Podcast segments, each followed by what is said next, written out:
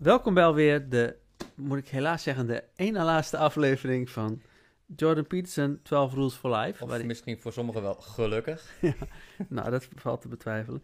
Maar de, ehm, de 12 Rules for Life. En vandaag gaan we het hebben over regel 9 en 10. Ja. Hoe wij het interpreteren. Dus niet, we, we doen geen uitleg van het boek, nogmaals. Maar we Nee. geven content aan hoe wij die regels zien. En hè, voor degene die de vorige aflevering eh, heeft gemist of nog graag nog een keer wil bekijken, hierboven ergens een linkje. Kun je de vorige aflevering nog even kijken en daar hebben we het over regel 7 en 8. Ja, en zo zijn alle regels wel aan de beurt geweest. Ja.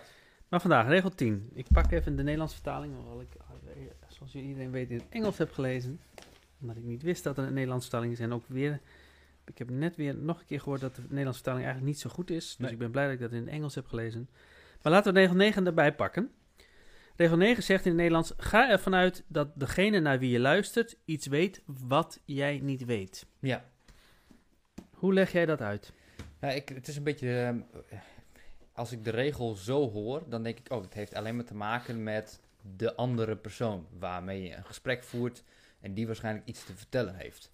Maar als ik dan de regel zelf lees, zit er eigenlijk wel iets meer achter dan dat. En ik vind dat hij in dit hoofdstuk heel erg de psycholoog uithangt. Hij is natuurlijk ook psycholoog Ja. en hij is ook docent in psychologie, dus dat is ergens ook logisch. Maar ik vind dat hij heel erg vanuit een psychologisch aspect deze regel benadert en vooral vertelt eh, waarom is luisteren zo belangrijk, hoe moet je goed luisteren volgens Peterson en dan eh, de psycholoog, de Amerikaanse psycholoog Carl Rogers, die hij eh, daarin aanhaalt. Zijn techniek van luisteren, ja, dat is hij, is hij naar mijn idee een klein beetje aan het, aan het verkopen en dat betekent niet dat het per se slecht is, want iets verkopen hoeft niet iets slechts te zijn.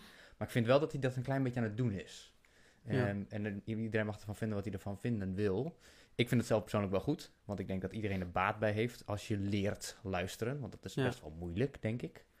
Ehm, maar ja, zo kijk ik eigenlijk een beetje tweeledig naar die, naar die regel. Enerzijds, hè, ga ervan uit dat jij, als ik met jou een gesprek aan het voeren ben, ga ervan uit dat jij mij iets zou kunnen vertellen vanwege jouw ervaring, je kennis, jouw zienswijze in de wereld. Die is altijd anders dan andere mensen, omdat Ja. we van elkaar verschillen. Dus dat stukje en daarnaast eh, het stukje luisteren en communiceren met andere mensen. Ja.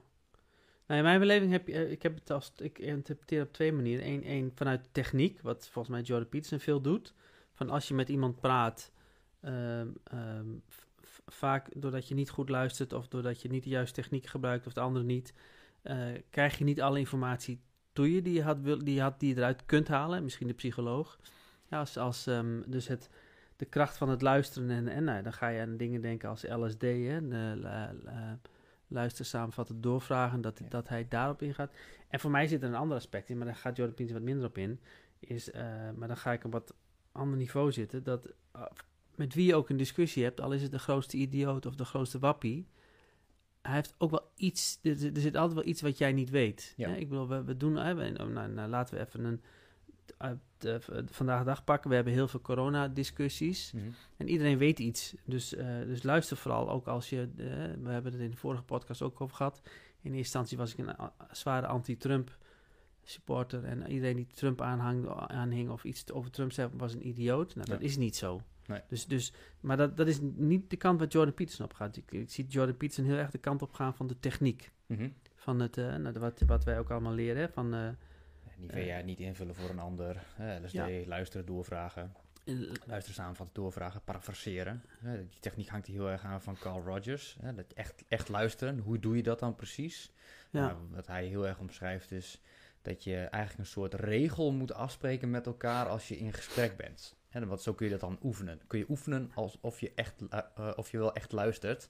En wat de regel dan is, op het moment dat jij iets vertelt, dan moet ik eerst samenvatten in mijn eigen woorden wat ik denk dat jij hebt verteld. En wat jij bedoelt met hetgene wat je hebt verteld. En jij moet daar dan consensus over geven. Dus jij moet akkoord geven van ja, dit is wat ik inderdaad bedoel. Of nee, dit en dit en dit mist nog. En ja. Als jij zegt nee, dat klopt niet helemaal, dit en dit en dit hoort er nog bij, moet ik nog een keer weer parafraseren en herhalen, totdat jij inderdaad zegt, nu heb je het te pakken. Ah, dan mag ik nu reageren op hetgene wat jij hebt gezegd. En op het moment dat ik wat heb gezegd, moet jij eigenlijk weer exact hetzelfde doen. En dat zegt dan Carl Rogers, zo kun je echt luisteren oefenen. En dan kom je ook in de technieken, hè? want dingen die ik heb geleerd is hè, wachten op de laatste druppel. Hè? Als iemand aan het vertellen is, dan heb je de neiging om te interrumperen Oh ja, en het ja. gesprek over te nemen.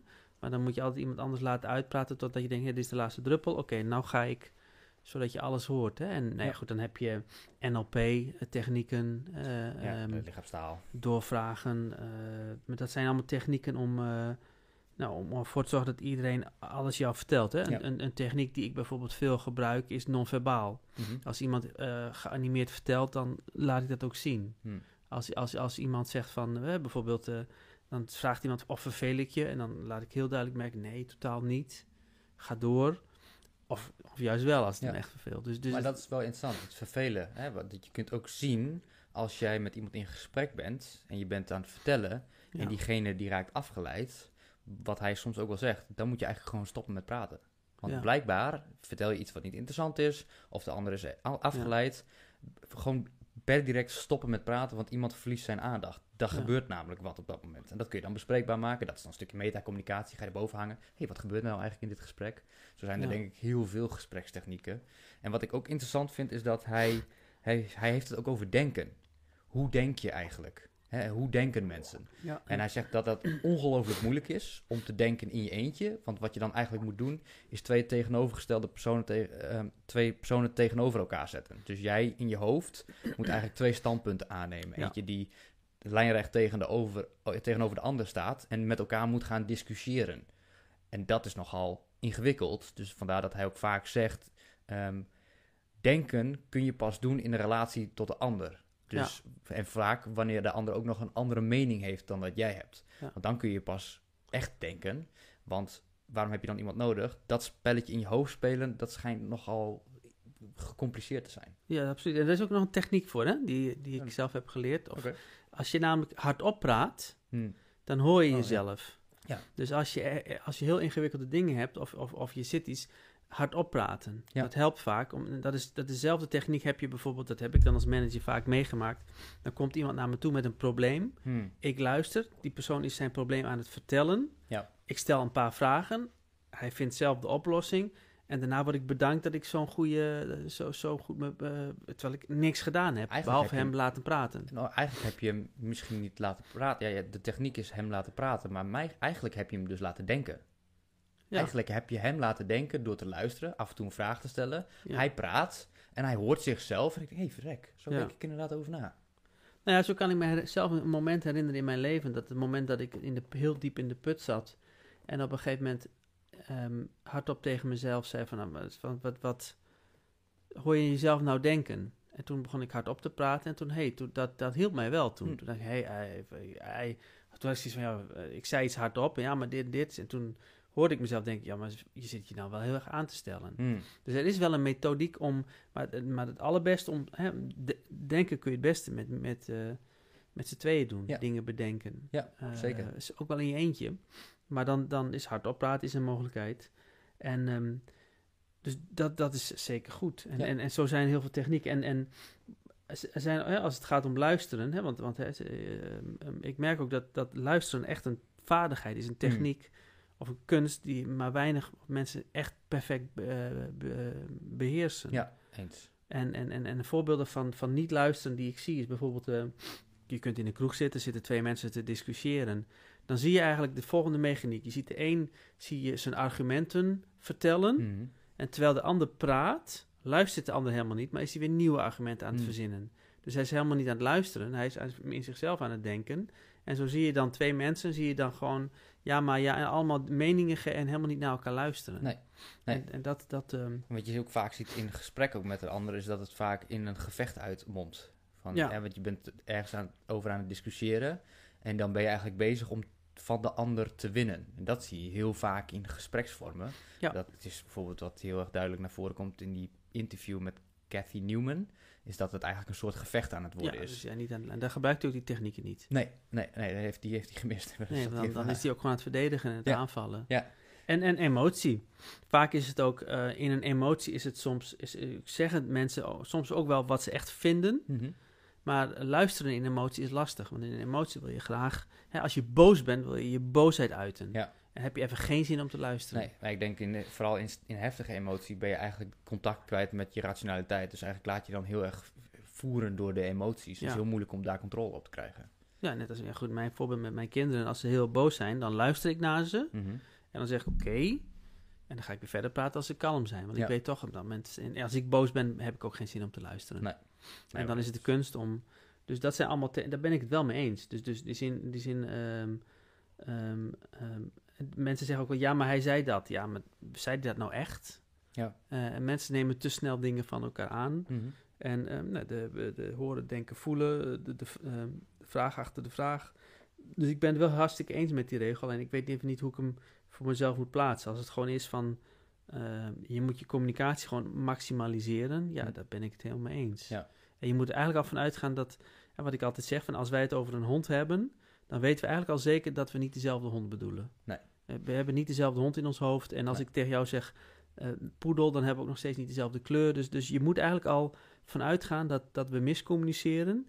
En dat we al blij mogen zijn als we 90% begrijpen van de Nou ja, als je dat in, een, in, in, in, in, in werkcontext plaatst, eh, op het werk, stel Ja. dat je een meeting gaat hebben, en wat hij dus eigenlijk zegt is, ja, het is heel moeilijk om eh, op hetzelfde niveau te gaan zitten. Dus wat je eigenlijk zou kunnen doen in het begin voor een vergadering, om bijvoorbeeld een onderwerp te bespreken, eerst eens even consensus gaan creëren over, jongens, hebben we het allemaal eigenlijk wel over hetzelfde onderwerp? Ja. Hè, kunnen we dat aan elkaar uitleggen, zodat we echt even op dezelfde lijn zitten, voordat we daadwerkelijk dus discussie aangaan over het onderwerp wat we willen bespreken. Ik denk dat dat wel een hele handige techniek is. En wat ik aan hem ook merk is dat wanneer je dus in een, wat hij doet dit vanuit een psychologisch oogpunt en uit, vanuit zijn vak, dat als je met een cliënt in gesprek bent, of misschien ook wel in een coaching situatie, dat je dus ook kenbaar maakt van, hey, we gaan een gesprek voeren Ja. en we gaan ervan uit dat we beide de waarheid eh, spreken, omdat we willen het beste voor jou willen. Dus eh, alles Ja. in relatie tot het beste voor jou. Dus als je da- op die manier een gesprek aan het starten bent, ga je ook met een hele andere mindset in een gesprek zitten. Want dan heb je ook het gevaar dat jij eh, gaat verdedigen en vechten. Ik denk dat het iets minder groot is. Omdat je namelijk al hebt ingesteld, oh nee, we gaan niet vechten, we hoeven niet te winnen. We zijn er bezig om iemand verder te helpen. Ik denk dat dat wel een waardevolle basis kan zijn voor een startgesprek. Ja. Hoeft niet altijd, maar kan wel. Ja. Ik denk dat het voornamelijk in echte hulpverleningssituaties belangrijker is, overigens. Ja. Nou ja, doe maar. En een ander aspect, want hem eh, niet helemaal aanvullen, jammer, maar wat in mijn hoofd zit. ehm, soms weet de ander ook niet alles wat hij weet. Hè, Nee. Net als in de psychologie. Ja. Hè, je gaat vanuit dat iemand iets weet wat jij niet weet, maar hij weet het op dat moment ook niet. Nee. Hè, ik, ik, je ziet iemand vastlopen, iemand raakt gefrustreerd. Als je op dat moment vraagt van waar ben je gefrustreerd over, ja, dan weet hij het niet. Maar Hm. als je het doorvraagt, dan weet hij het uiteindelijk wel. Ja. Dus soms, soms moet je de ander ook helpen, een handje helpen om wat jij niet weet achter te komen. Ja, en die gespreksvaardigheid gebruikt hij zelf ook. Dat vertelt Ja. hij dan ook, hoe hij dan in gesprek gaat met de ander. Zegt hij, ik luister en ik luister naar wat de ander me vertelt. En ik probeer heel aandachtig bij het verhaal te blijven. En dan komen er gedachten in mij op. Ik denk de gedachten niet zelf, maar ze komen ineens in mij op. En op dat moment, als ze relevant zijn, bespreek ik dat met die persoon. hey, jij vertelt mij net over die poedel en dat deed mij net ergens aan denken. En dan vertelt diegene dat en hij zegt, dat is een, een, een, gesprek van wederzijdse verkenning. En op die manier, zegt hij, laat ik me eigenlijk leiden door een soort, hij noemt het vaak volgens mij het logo's. Logo's is dat volgens mij. Dan laat hij zich leiden door dat verschijnsel en op die manier helpt hij de ander. Nou, hij vindt zelf dat op het moment dat hij dus niet in staat is om op die manier te luisteren, dat hij eigenlijk niet goed een gesprek aan het voeren is. Ja.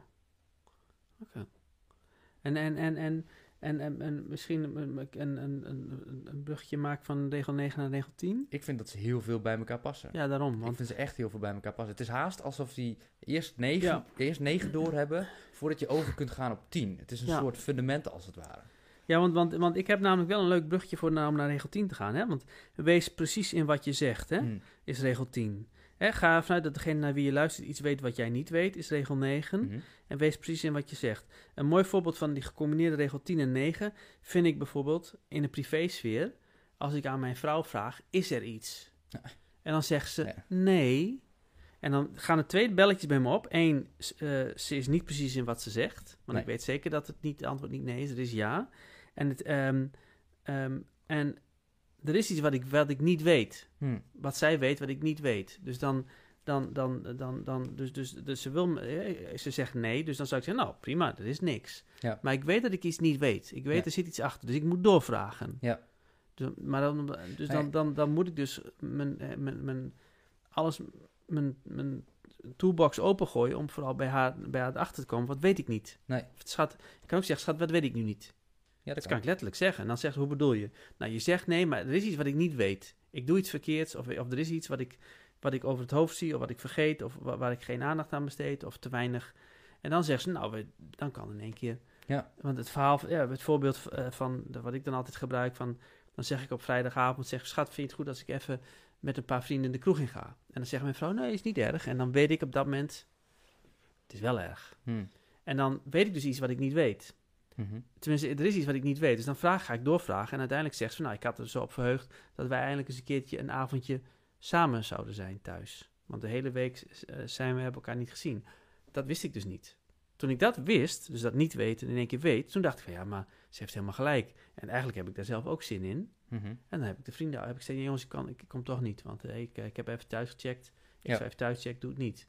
Dus als ik, maar als ik dat, dat niet weten niet weet, dan was ik gewoon naar de kroeg gegaan. Ja, of je denkt daar niet bij na, of je staat er niet bij stil. Of je Ja. gewoon heel rationeel. Jij zegt dit, dus dan is het dat wel. Oké, prima. Ja. Maar wat je zelf in het eerste voorbeeld, wat ik, als ik dat dan hoor, denk ik, als je wilt maxi- maximaliseren, kun je in dezelfde eerste vraag die je stelt, schat, is er iets? Als je daar, ik denk, als je daar meer context aan schetst. Dus, hé, hey, ik merk aan je dat je dit en dat en dat doet. En het voelt alsof, jada, jada, jada, is er iets aan de hand? Dan leg je eigenlijk al heel veel signalen bloot dat zij zegt, oh, verrekt. Ja, nou, nou je het zegt, hé, hey, dat was ik me niet eens bewust, bewust van. Dan hoeft ze niet eerst te verdedigen, nee, er is niks. Ja. Want je hebt namelijk al laten zien, hey, ik heb wat geobserveerd, dit is wat ik voel. ja. Hoe zit dat?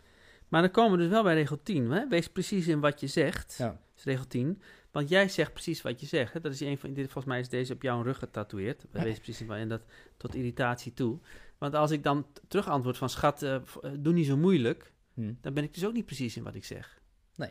Dus, dus, dus, dus, dus en, en goed, ik ken jou langer dan vandaag. En jij bent iemand die, ja, die, die, die eh, tot het conflictueuze aan gewoon zegt, precies zegt wat je, wat je, hè, precies in wat je zegt. Maar hoe, reg- hoe, hoe, leg jij hem uit? Want jij, jij bent wel redelijk consistent in deze regel. Vind ik. Eh, ja, dat denk ik. Ja, wel, ik vind het wel een compliment, denk ik. Ik denk dat het een compliment is. Niet iedereen is er altijd blij mee. En dat Nee. ik niet altijd naar mezelf, maar... eh, Ja, wees precies in wat je zegt. Ik probeer dat zo goed mogelijk te doen. Al faal ik daar ook wel vaak genoeg in. Omdat ik ook mens ben en mijn emoties heb. En soms dingen niet weet. Wat jij net vertelt. Van ik weet iets wat ik niet weet. Maar ja, soms weet je, je weet heel vaak dingen van jezelf niet. En dan gedraag je je op een bepaalde manier. En dan achteraf ga je erover nadenken. Ja, dat was eigenlijk helemaal niet zo handig. Maar ik probeer wel heel erg concreet te zijn in wat ik vind en wat ik denk en wat ik graag zou willen. En ik heb daar best wel in mijn relatie ook wel wat voorbeelden van. Dat ik zeg maar eh, de elephant in the room best wel durf te bespreken. Ook al is dat even pijnlijk. En wat hij dan mooi omschrijft is even ruzie maken. ja. Noodzakelijkerwijs ruzie maken om iets op te lossen zodat het daarna beter kan worden. Voorbeeld is, ik had een, ehm, ehm, en dat is eigenlijk een heel praktisch klein voorbeeldje. Wij hebben onder de spiegel in de gang hebben wij een, een, een, een, opstaand randje als het ware. En daar staat wat parfum op en dan heb ik altijd een stukje ruimte. Daar ligt mijn portemonnee en sleutels. Handig plekje, want als je de deur uitgaat kun je dat meteen pakken. En met dat mijn vriendin bij mij is komen inwonen, zag zij dat ook. Ik denk, nou, dat is inderdaad wel een handig plekje. Daar ga ik ook sleutels neerleggen. Maar dan liggen er ineens heel veel sleutels. Dus op dat moment stoorde dat mij. En elke dag weer. En dat is een zijstapje, maar als je elke dag je ergens aan stoort, dan moet je dat fixen. Ja. Dus als er iets kapot is aan je huis, je lichtschakelaar die los zit en je stoort je daar elke dag aan, fix dat. Want elke dag ervaar jij die negatieve ervaring. Dag in dag uit. En dat is slechts één voorbeeld. Zo zijn er heel veel ergernissen. Maar ik had het dus met die sleutels. En dat stoorde mij.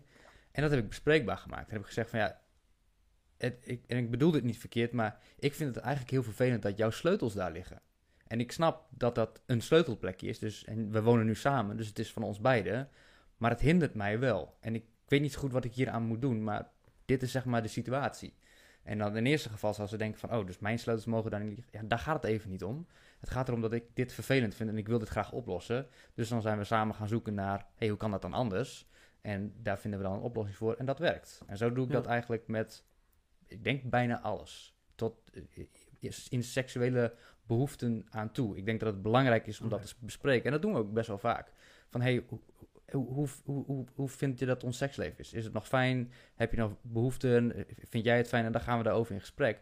Want het is namelijk zo, als iemand iets wil en dat niet bespreekt, dan Ja. blijft dat knagen. En dat is niet fijn. Dat, ik heb jou ook wel eens verteld of gevraagd, hoe zou jij graag willen dat jij begroet wordt? 's ochtends vroeg of s- 's avonds als je thuis komt. Ja. Dat is belangrijk om te bespreken.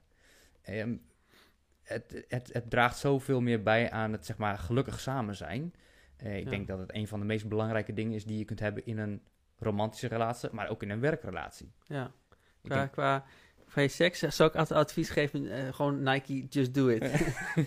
maar nee, maar ik, ik denk de- deels, ja, ik, ik, ik, ik ben het met je eens. Ik denk dat je precies zijn wat je, moet, wat je zegt. Ik denk wel dat je daar ook weer voorzichtig mee moet zijn. Want ook weer, ga ik terug naar naar regel 9, denk om de emoties. Mhm. Want als je vanuit een emotie precies zegt wat je zegt, dan kan het soms eh, eh, eh, net even verkeerd of harder. Dus je moet wel vanuit de rationaliteit dingen zeggen. Ja.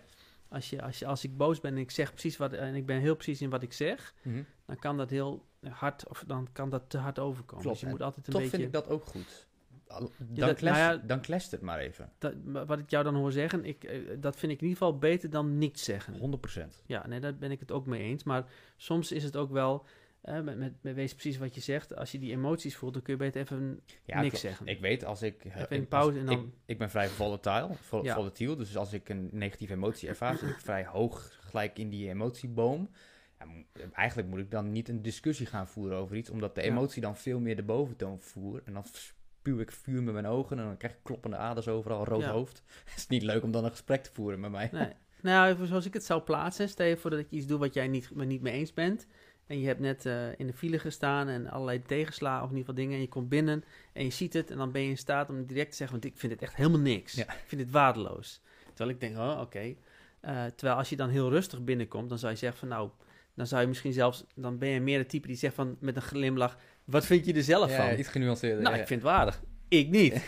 en dan zeg je precies hetzelfde. Ja. Dus Ja, in, die zin, in die zin, ik denk wel dat, dat tone of voice, eh, momentum, hè, als, je, als iemand, eh, timing is ook heel belangrijk. Ja. Als, als iemand net eh, met veel pijn en moeite van alles voor elkaar heeft gekregen en ik zie iets wat echt anders moet, dan ben ik geneigd te zeggen, weet je, ik bespreek het morgen wel met die persoon. Laat hem eerst maar even genieten dat hij, dat hij iets gedaan heeft dan dat ik hem weer vertel dat hij iets niet goed is. Ja. Dus ik denk dat als je, eh, eh, wees precies wat je zegt, dat er timing voor nodig is, je eigen emoties onder controle, de emoties van een ander herkennen. eh, dus en, en, en soms, nou ja goed, ik vind het zelf, ik weet het is jouw voorbeeld, maar soms hoeft het misschien ook niet. Hè? Je, het, het verhaal van de begrafenis van jouw oma, van de oma van jou, van Daisy, dat je dan gewoon precies zegt wat je, wat je daarvan vindt. Ja. Waarvan je, misschien is het wel goed, maar soms denk je van, soms hoef je... Dus ik, ik, ik ben daar Ja. wat...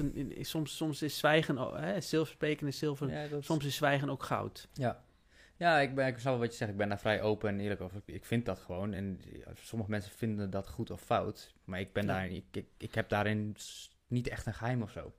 Ja. Dit is gewoon hoe ik het denk. En er is nog een reden waarom ik dat doe. Want ik zit er namelijk heel vaak naast. En op het moment dat ik het wel verwoord, dat jij bijvoorbeeld ook wel zegt van ja jongen, je- maar je moet ook opofferen. Het is niet alleen maar om jou. Je moet ook soms dingen gewoon doen en dat hoort er gewoon bij. Ja. Je, kunt er ook gewoon zijn voor iemand anders. Oh ja. Als ik dat dan niet had gezegd, ja, dan had ik dat. Was er niks, had je, dan had je niks gezegd. ja, dat is heel mooi wat je nu zegt. Want eigenlijk, want dat heb ik ook op mijn lijst staan. Eigenlijk wat je nu zegt, doordat je precies zegt wat je zegt, Hm. kun je dus ook, kan dus iemand ook met jou de discussie aan. En dan kun je dus ook zien dat je dus niet goed hebt. Ja. Want als je, hè, je hebt ook vaak van die eh, discussies en dan zit iemand eigenlijk fout. En dan hoor ik iemand zeggen, ja, maar dat bedoelde ik niet zo. ja. Ja, zeg het dan precies. Ja, ja, ja. En hè, mensen die slecht tegen hun verlies kunnen, of nou ja, die gaan dan draaien. En dan denk ik, nee, zeg nou, dat, dat zeg ik ook wel eens tegen mijn vrouw of tegen mijn kinderen. Zeg nou precies wat je wil zeggen. Ja. Nou, ik vind het niet leuk wat je doet. Nou, oké, prima. Hè, dan kunnen we daarover verder. Ja. En dan, eh, en, en, en, en, en een heel mooi voorbeeld van ehm, precies zeggen wat je zegt. Ehm, eh, een, zeg maar een negatief voorbeeld. Ik ken iemand en die zegt, van, eh, die zegt dan van, die is het dan ergens niet mee eens. En die zegt dan het eerste, zin, eerste woord wat ze dan zegt is oké. Ik, ik ben het er niet mee eens, maar oké. Dan denk ik, oké is helemaal niet oké. Of dat wat mensen zeggen van, zal wel aan mij liggen. Nee, het ligt helemaal niet aan jou. En dat, dan denk ik, wees nou gewoon precies. Zeg nou gewoon, oké. Zeg nou niet gewoon oké. Zeg maar, nou, ik snap het niet. Of ik ben het er niet mee eens. Of het is niet mijn mening. Of ik denk er anders over. Oh, dus je denkt anders. Maar als iemand zegt van, ja, oké, het, het, eh, het, het, zal wel kloppen. Mhm. Dat is niet wat die persoon denkt op dat moment. En, En dat- dan zegt is hij dus niet precies. en er is een reden vaak dat ze dat doen. Want als je namelijk wel zegt, ik ben het er niet mee eens, ja, dan word je daarmee ineens mee geconfronteerd. Dan ga je een confrontatie aan. Er zijn heel veel mensen die zijn conflictmijdend, want Ja. confrontatie is conflicten. Dus die zijn heel erg geneigd om te zeggen van, nou, ik ben het er niet mee eens, maar ik weet het al wel. Ja. Dan ben je eigenlijk aan het vermijden. Ja, want, want, want, want wat je ook zegt, hè, net, net hè, bijvoorbeeld eh, de big elephant in the room, dan, Hmm. dan, dan is er een, een issue en niemand zegt het. Mhm. issue wordt groter en groter. Dus de, de Dragon ook in, in, Ja, in het mooie filmpje van eh, Jordan Peterson. En mensen zijn eigenlijk alleen maar angst voor de consequenties en stellen het uit wat onvermijdelijk is. Het is eigenlijk struisvogel. Ja, Het is gewoon struisvogel. Het gewoon, gewoon maar uitstellen en uitstellen. En ehm, eh, een, een voorbeeld van ehm, dat, dat ik dan ook wel ken in de praktijk is dan iemand die dan bijvoorbeeld ehm, eh, homoseksueel is. Mhm.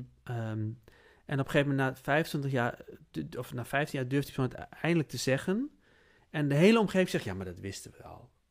Ah, dat wisten we al jaren. Hè, Hmm. dat is typisch zo'n oma-verhaal of een, een moederverhaal van zoon of kleinzoon, of kleindochter of kleindochter. dat wist ik al lang.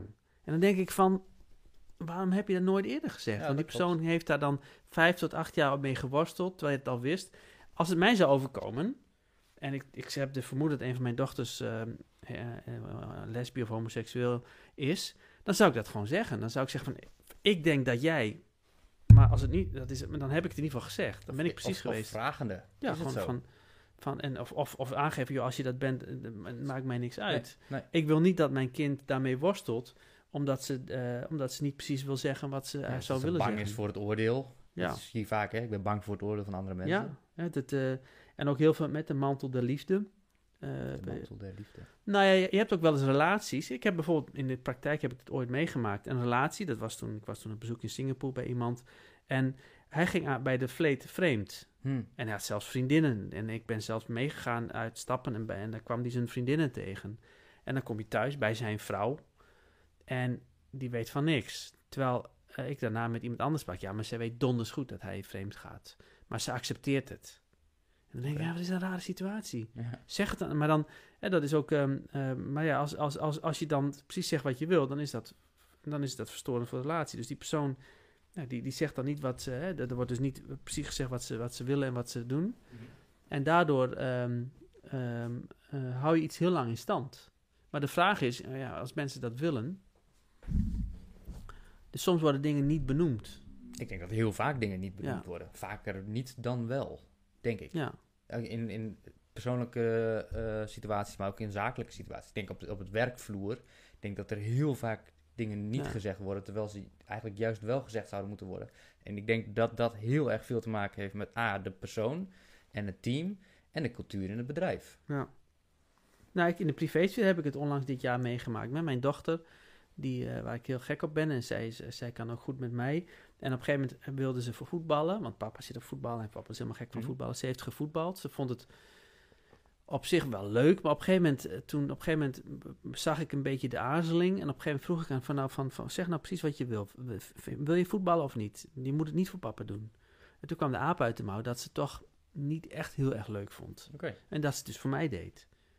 En toen heb ik gezegd, nou dan, dan, dan moet je nu, je moet zelf kiezen. Je moet het niet voor mij doen. Nee. Want dat is het niet. Ik wil het niet. Nou, ze is van voetbal afgegaan. Ja, het is aandoenlijk dat ze dat natuurlijk Ja. doet, maar dat helpt haar niet verder. Ja, en nu zit ze op hockey en het ligt veel meer bij haar. Maar goed, het, het, het probleem was dat zij uiteindelijk de, de, de inter- ze zat in, die- met veel jongetjes in het team, acht, Hm. negen jaar. En zij vond die interactie gewoon niet leuk. Hè? Die jongetjes die vooral be- best deden om stoer te doen. Hm. Om, eh, meisjes die moeten vooral niet de bal hebben, die kunnen niet voetballen. Dus en Ja. nu zit ze gewoon lekker in een meidenteam en heeft ze geno- genoten. Maar als ik, de- als ik haar niet had gedwongen, of in ieder geval haar de kans had gegeven om precies te zeggen wat ze wil, Hm. had ze misschien nu nog op voetballen Ja. gezeten. Kans is groot. En dan niet, niet helemaal met tegenzin, maar niet wat ze echt wil. Nee. En, en, en eh, zo probeer ik mijn kinderen ook op te voeden met zeg nou gewoon precies wat je wil. Maar daar hoort wel een soort verantwoordelijkheid van bij. Ja. Dus dat betekent dat je denkt om je emoties. Eh, soms moet je even niks zeggen. Ja, als, als een, ja, een, een mooi voorbeeld van de afgelopen week, en die eh, nummer drie had iets heel moois gemaakt, wat niet heel erg mooi was. En dan zegt de oudste, of een van de ene oudste, zegt van nou, ik vind niks. en dan denk ik, oké, ze zegt wel precies wat ze, nou niet wat ze wil, maar wat ze denkt. Ja, ja dat Ah, zou ik dan, ik zou dat ook doen, maar alleen dan niet op die manier. Ik Ja. zou dan wel, ik denk wel zeggen, nou, het is niet, het is niet mijn smaak. Maar ik ben blij, ik, vind blij, ik, ik ben blij dat jij het mooi vindt. Ja, maar ik, ik zou, eh, eh, wees precies in wat je zegt. Mag je dan bijvoorbeeld ook zeggen, hè, want wees precies in wat je zegt, mag je ook zeggen van, jij kunt beter? Ik denk dat jij het nog veel mooier kunt. Dat mag je dan zeggen, in Ik plaats van dat je zegt van, ik vind het niet mooi. Ben je dan, eh, hoe, voel- wat is de, de, de grens tussen wat is precies in wat je zegt en wanneer niet meer? Als, als jij iets doet en ik vind het niet goed, moet ik dan zeggen, eh, het is niet goed? Of mag ik zeggen, je kunt beter? Dat is echt heel contextafhankelijk van eh, goed is een oordeel of iets goed of fout is. Ja. En kunst is niet per se goed of fout. Dat, lijkt, dat is raar, want het is allemaal subjectief. Maar als je bijvoorbeeld eh, normregels overschrijdt, kun je wel zeggen, ik vind dat niet goed. Ja. Dat is weer anders. Dus ik denk dat er een heel erg nuanceverschil in zit en de context super belangrijk is van wanneer kun je zeggen, ik vind het niet goed of ik denk dat je iets beter kunt. Ja. Ik denk dat dat wel belangrijk is. En, en, en, en want, want hoe ik mijn, want deze regel he- heb ik zelf ook al voordat ik Jordan Peterson eh, gelezen heb. Want voor mij is, wees precies in wat je zegt. Dan denk ik, gebruik de juiste werkwoorden. Mhm. Hè, bijvoorbeeld, eh, jij moet. Oh ja. eh, jij, ik moet helemaal niks, zeg ik dan. Eh, of altijd. Hè? Ehm, ehm, het is altijd zo. ehm, ja, altijd zeg ik ook van, nou, dat, dat denk ik niet. Nee. Ik denk niet altijd. En dus wees, wees hoe ik het probeer te zijn. eh, want ik zeg ook probeer te zijn. hè, dus je, zoek je werkwoorden heel, heel voorzichtig. Dat zie je vaak in, in conflicten, hè, als er ruzie is. Hè, je doet het ook nooit goed en Ja. je zal het nooit goed doen. Dat heb ik wel eens tegen mijn vrouw gezegd. Dan, oh, dat betwijfel ik. Ja. Ja, dan is het dan niet Maar- goed. Dat gebeurt best wel vaak. En eigenlijk zeg je, de, je brandt daarmee een persoon volledig de grond in en helemaal af. En het is eigenlijk gelijk gedaan vanaf dat moment in de Nou, relatie. Wat Jordan Peterson volgens mij zegt, dan eh, vanuit de techniek, dan gaat het dus niet meer goed. Want dan ga je dwarrelen. Mhm. Want op het moment dat jij zegt van je doet het ook nooit goed, dan ben ik alleen maar bezig met het woord nooit. Ja. Dus dan ga ik niet meer in, in op de essentie van de discussie. Dat je wil aangeven dat je het niet altijd vindt dat ik het goed doe. Nee. En mensen hebben, hè, bijvoorbeeld, ik heb dat als manager heel vaak meegemaakt, eh, of juist niet, doordat ik het wist. Eh, ik sprak nooit vanuit emotie. Dus als ik iets niet goed vond of boos op iemand was, omdat hij me iets geflikt had, dan zei ik gewoon heel vriendelijk, heel rustig: Ik vind dat je dit en dit. En ik zei heel precies wat ik Ja. vond. Er was geen spel tussen te krijgen. Ga je over de inhoud verder. Zeg je tegen dezelfde iemand: ja, ben je helemaal gek geworden dat je dat doet? Doe even normaal, zegt iemand dan. Dus die gaat helemaal niet meer. Dan, dan wijk je, hoe minder precies je bent, hoe verder je afwijkt Ja, van de dat inhoud. is het voorbeeld van, Van de bal of de man spelen. Je bent dan gewoon vol op de man Ja. aan het spelen. Dat, is, dat schiet je niks. Dan Ja. is eigenlijk de hele discussie al verloren gaan. Want het gaat helemaal niet meer over, over het onderwerp wat je wilt bespreken. Ja, dus, hoe- dus daar ben ik het helemaal eens met Jordan Peterson. En dat, dat vind ik ook. Als je precies zegt, eh, als, je, als, je, als je precies bent in wat je zegt, dan wordt de discussie zuiverder. Ja. En, en, maar in jouw geval soms ook niet leuk, maar wel zuiver. Zeker weten. Als je zegt van dit wil ik niet, hè, ik, ik accepteer dit niet, of je gaat nu een grens bij mij over, Mhm. dan ben je wel heel duidelijk en dan kun je over de inhoud praten. Ja. Maar het is, het is niet, en, en dat is denk ik waar mensen niet precies zeggen wat ze, eh, niet precies zijn wat ze zeggen. Het is vaak niet altijd leuk om over de, over de inhoud te praten. Nee, en ik- ik heb wel een concreet voorbeeld. Dat is niet leuk. Ik heb dat eh, met mijn, eh, in, de, in de relatie ook gehad. Dat ehm, eh, ik, ik met afge- afgesproken heb van, goh, ik wil iets niet hebben qua eten. En daar heb ik mijn reden voor. Dat wil ik gewoon niet hebben. Punt. Oh ja. Dus geef het mij ook niet. Als jij het wil hebben, moet je lekker zelf eten. Maar ik niet. Wij hebben altijd hetzelfde ontbijt. 's ochtends havermoutje met amandelmelk erin. Had een keer een ander soort melk gekocht en dat wilde ik niet hebben. Maar in de steur of onwetendheid of onnozelheid denk je, joh, het maakt voor hem niet zoveel uit. Toch die melk gegeven. En daar kwam ik later achter. Ben ik van, hé, hey, waar is die melk gebleven? Ik heb helemaal niet gezien dat ze dat apart heeft gekookt voor zichzelf. Dus nou, Ja. toch eens even naar vragen. Gevraagd, gewoon eh, wel op de man af van, hé, hey, hoe zit dat met die melk? Mijn vermoedens geonderzocht. Ik denk dat ze me dat heeft gevoerd. En ze zegt, ja, dat heb ik Ja. wel door de havermout gegooid. Maar heb je niet gemerkt? Ik zeg, nee, maar ik vind dit niet acceptabel. Hier ben ik heel boos Ja. over. En dan ook gewoon letterlijk op die manier ook wel... Want ik was ook echt heel boos. En eh, ik zeg, van, ik vind het heel belangrijk dat als ik zulke dingen afspreek... dat jij niet, zeg maar, alsnog over mijn grens heen gaat. En wat mijn reden ook is, dat maakt niet uit. Ik heb aangegeven, ik wil dit niet. En dan voel je het maar alsnog. Ja. Dat, dat heeft te maken met vertrouwen. Dat vind ik super belangrijk. En ik wil dat dat altijd goed blijft zitten. Dus ik wil dat je dat nooit meer doet. Nooit. En dan mag gebruik ik Ja. het woord nooit wel, want, omdat ik het zo belangrijk vind. En dan is het niet leuk gesprek, ben ik ook niet aardig. Nee. Maar ik zeg wel heel precies, dit gedrag wil ik nooit weer. Dat is voor mij super belangrijk. Want het heeft met heel veel vertrouwen te maken. Ja. En dat vindt ze niet leuk. Maar even later, dan snapt ze het wel. Ik snap het wel.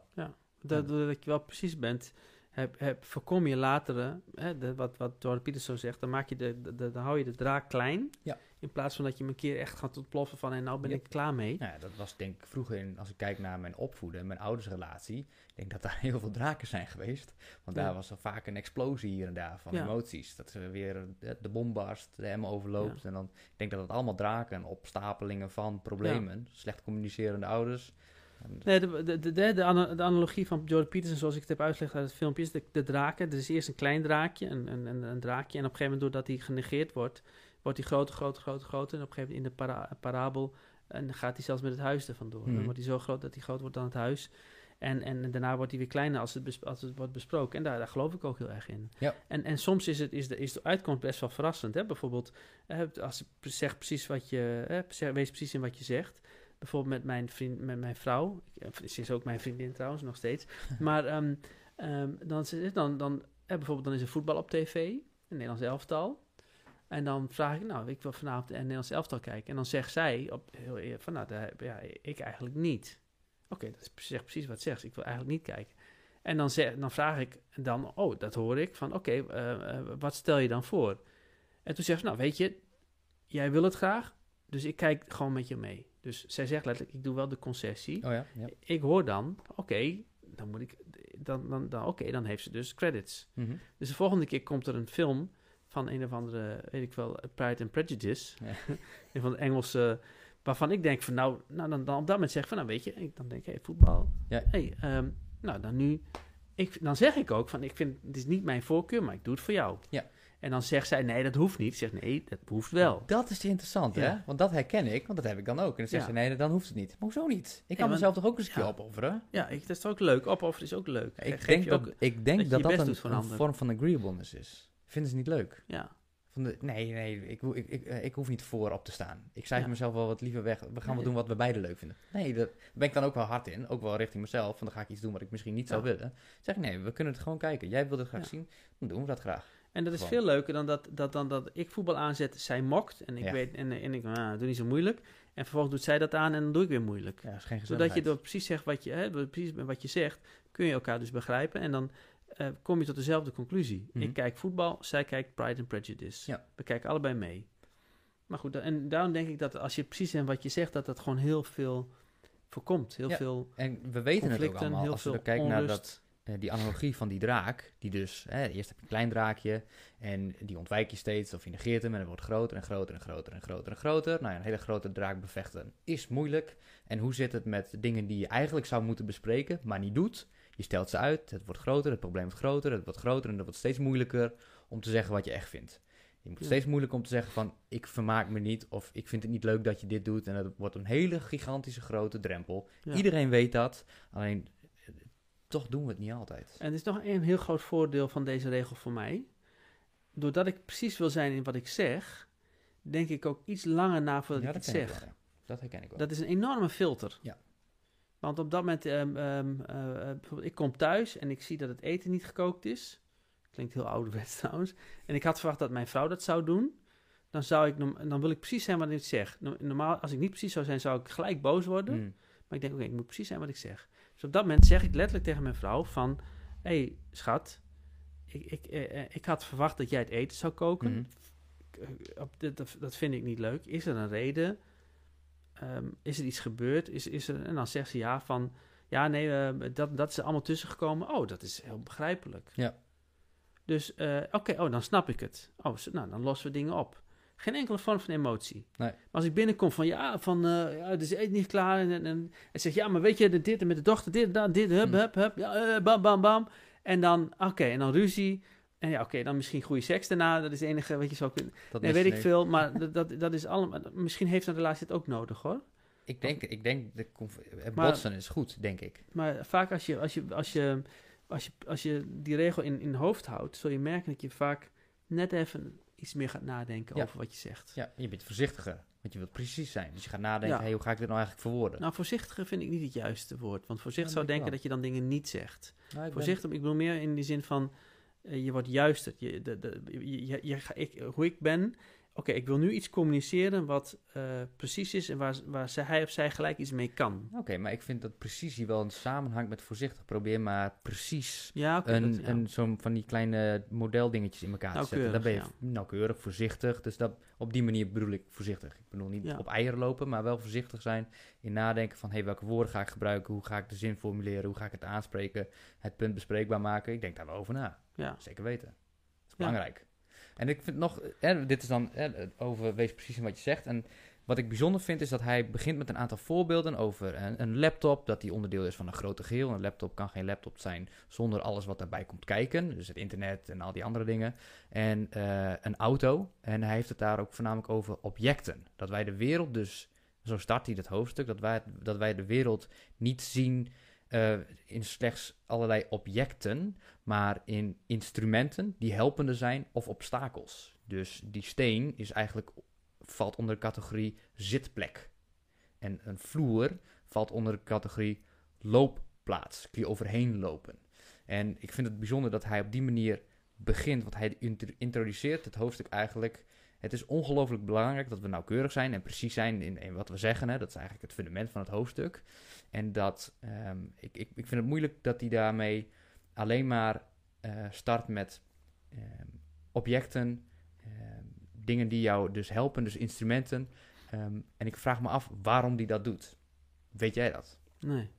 Geen idee. Dat is jammer. Hele Nou, ik, introductie. ik denk dat hij dan een beetje de, de wetenschap erbij wil halen. Hè? Dat hij dan, eh, eh, wetenschappelijk, niet wetenschappelijk wordt ook nog besproken. Dat je, eh, nou ja, goed, hoe ik het heb geïnterpreteerd, hij zegt van, hè, van een auto is, is, wordt pas een object als die stuk is. Ja. Hè, om, zolang, hè, we hebben allemaal een auto hier, het is een vervoermiddel. Mhm. Pas op het moment dat, dat, dat, dat ik in één keer er niet meer kan rijden, ga ik het als een object zien. En Mhm. dan pas ga ik naar dingen kijken en ga ik met, met dingen rekening houden. Mhm. En, en hij geeft dan ook geloof ik een voor als je, als je het auto, als je, maar ik weet niet of ik het juist doe, maar als je met een auto rijdt en je, en je ziet het als object, hè, dan ben je ook tijdens het autorijden ben je aan het waarnemen. Hè, ik hoor een geluidje, ik, ik, ik- Ja. en als je dat dan op die manier als het object ziet, dan ben je veel sneller, eh, hoor je dingen sneller, de dat knopje dat op oranje stond, hè, dat, oh ja, dat staat al drie weken op oranje, maar dat, dan, dan zie je het niet als een object, maar als een vervoermiddel. Mhm. Een vervoermiddel die kraakt, interesseert je niet. Nee. Als je in een bus zit en je hoort kraken, maak je je nergens druk om. Maar als je, als je, maar, als je in je auto zit en je, en je hoort iets kraken, je maakt je niet druk om. Maar- Maar in één keer stopt hij, dan pas ga je je druk om maken. Dus dat is het ook een soort bepaalde precisie waar die, die zoekt. Maar Ja, ik kan zeggen, maar hoe staat kan niet het dan- helemaal plaatsen. Hoe staat het dan in relatie tot het wees precies in wat je zegt? En ik zie heel erg dat hij vaak de koppeling maakt tussen die kleine nuanceverschillen en dat het impact heeft over de hele wereld. Dus om- op het moment dat je niet precies bent en niet eh, concreet bent, Ja. dan heeft dat invloed op ons allemaal. En hij maakt denk ik heel vaak die analogie ehm, om iemand individueel aan te spreken, om daarmee de wereld als geheel eh, aan te pakken. Dat zie ik heel veel terug in zijn verhalen. Oké, En ik heb het idee dat dat heel erg past bij verbondenheid. oké. Dat heb ik niet heel laag in mijn uh, Ja. ja, dat dat kennen we niet. Halverwege. en, eh, Of misschien contextueel, dat zou ook kunnen. Nee, ik heb deze regel echt heel, heel, heel praktisch. En net als 9 en 10 heb ik heel praktisch geïnterpreteerd als, als, als tussen communicatie, miscommunicatie, elkaar begrijpen, Ja, eh, eh, communicatie optimaliseren. Dus ik heb het heel erg vanuit. Hè, we, ehm, eh, even kijken, pak hem nog even bij, regel 9 en 10. Hè, de, ga vanuit datgene naar wie je luistert iets weet wat je niet weet. Mhm. Dus da dat heb ik heel erg instrumenteel geïnterpreteerd. Van als iemand jou een verhaal vertelt, dan is vaak iemand ook niet eens in staat om het juiste verhaal te vertellen. Nee. En eh, dan net iemand komt in paniek en eh, dat zegt rustig, rustig. Ik vertel even heel rustig wat er allemaal. En dan krijg je veel meer informatie. Ja. Dus eh, hoe zorg je ervoor dat je de ondersteuning boven krijgt? Hè, ga vanuit dat iemand, eh, dat iemand, dat iets, iemand iets weet wat jij niet weet. Hm. Dus hè, dat is het. eh, nou, die- dat is ook de psycholoog in Jordan Peterson. Iemand komt met een probleem. Ik heb angsten. Oké, dan is het dus blijkbaar iets, iets wat ik nu nog niet weet, wat misschien die verklaring kan zijn, wat in de jeugd is gebeurd. Dus je moet doorvragen. En die tweede, wees precies in wat je zegt. Als je precies bent instrumenteel, dan, eh, dan eh, ook in, die, in de regel 9 vat het samen, dan, dan praat je ook over precies hetzelfde en dan kun je ook veel beter eh, tot een conclusie komen, tot een oplossing komen. Ja, ik denk dat hij heel erg het parallel zoekt in de complexiteit van de wereld. Dus, hè, dus hè, we bekijken de wereld als instrumenten en objecten. Een auto is een, eh is ja, het is een object. Maar op het moment dat wij een functionerende auto zien, dan zien we het niet als een object. Maar dan is het een instrument die ons brengt van A naar B. Maar op het moment dat daar iets niet goed gaat, dan vervallen we eigenlijk in een complete wereld van chaos. Want dan ineens hebben we geen expertise meer over de auto. Ja. We begrijpen er helemaal niks meer van. Hij doet het niet. Nou ja, kijk het voorbeeld onlangs dat je bij, eh, of onlangs inmiddels een tijdje geleden, dat je bij de Van der Valk stond. Dat je Tesla aan het laden bent en ineens heb je zwart. Nou, Ja. dan heb je eigenlijk complete chaos. Ja. Want je denkt, mijn god, ik snap er helemaal niks meer van. Hoe kan dat nou? Hij doet het niet. Dus Ja. dan heb je een expert nodig en die moet hem ophalen, die moet er naar kijken. Dus dan ben je eigenlijk ongelooflijk afhankelijk van andere mensen en experts. En hij, ik denk dat hij de parabool maakt met, wees precies in wat je zegt, of de analogie, wees precies in wat je zegt tegen andere mensen. Want dan voorkom je die gigantische berg van chaos. Want je creëert daardoor orde. Als je constant niet concreet bent, vaag, wollig, dan creëer je eigenlijk heel veel chaos. Ja. En dan daar verzand je in, daar, daar verzuip je als het ware in. Dus ik denk Ja. dat hij op die manier daarom die, die analogie eh, erbij pakt. Denk Ja. ik. Oké. Maar dat, is, Zijn, dat, we, dat is denk ik het einde van zijn we eh onze twee punten heen? 9, 9 en 10. En dan staan er nog twee op ons, op ons Ja. te wachten. De finale. 11 en 12. En dan hebben we het, het eerste boek uit. Ja. Ik weet nog niet of we de tweede ook gaan doen. Nee, Maar- maar jij had gezegd dat ze iets van 63 regels zijn. Dus dat, Ja, nee, hij heeft er nu, dit is zijn tweede heeft hij nu klaar. Dus we, dus er staat in de- wat dat betreft nog een boek op ons te wachten. Maar ik, stel voor dat we hierna een andere, een andere schrijver pakken. dat gaan we ook doen, want die plannen zijn er. En daar gaan we nog niet alles over Nee, dat vertellen. doen we de volgende maar dat, gaan we, dat gaat komen. Ik denk dat het in ieder geval goed is dat we weer, eh, dat we weer aan het werk gaan. Ja,